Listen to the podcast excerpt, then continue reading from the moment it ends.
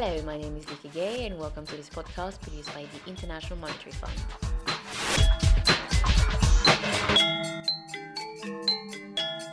The global economy is growing more slowly than expected, with an increase in risks, especially in emerging markets, says the IMF in its latest update to the World Economic Outlook. Global growth has been revised downwards to 3.1% this year, down a quarter percentage point compared with the forecast published in April. This rate is only expected to rise to 3.8% in 2014. Earlier, Jennifer Beckman met with Olivier Blanchard, chief economist at the IMF. He explained that the downward revision is due to a disappointing performance by major emerging markets, a deeper than expected recession in Europe, and slower growth in the United States. We've decreased our forecast for, I think, all the, all the BRICS uh, by some amount. If you look at country by country, it seems to be specific to each country. So in China, it looks like unproductive investment. In Brazil, uh, it looks like low investment. In India, it looks like policy, administrative uncertainty. But you wonder whether there's not something behind. And I think behind this, what there is, is a slowdown in underlying uh, growth, not the cyclical component, but just the average rate. It's clear that these countries are not going to grow at the same rate as they did uh, before the crisis.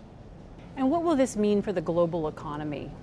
If there is really a slowdown uh, in these economies, well, mechanically and by implication for exports, uh, it will have an implication on, on the rest of the world.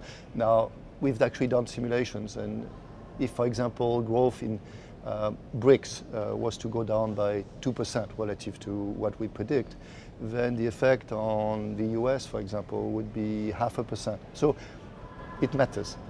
Are we beginning to see any signs of hope for Europe? Yeah, I think there are signs of hope, but uh, it is surely not on rails yet. Uh, I think you, you have to distinguish between the core countries and the periphery countries.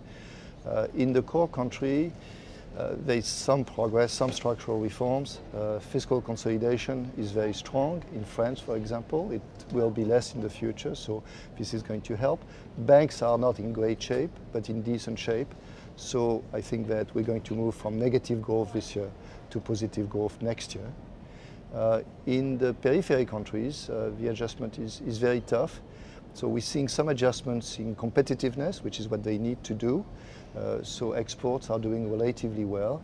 Uh, but internal demand uh, is very weak. The interest rates are still very high.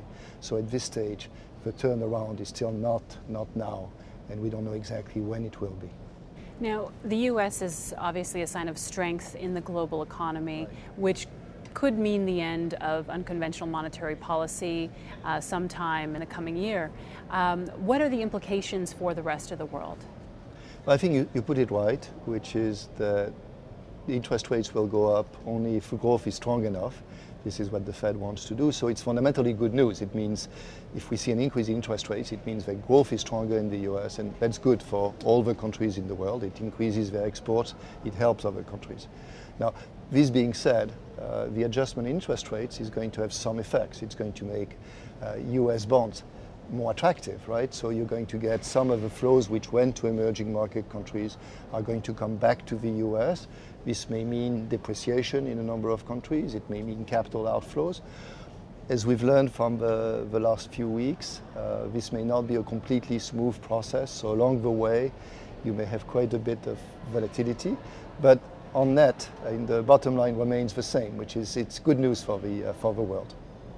And that was Olivier Blanchard, Chief Economist at the IMF, on the World Economic Outlook update.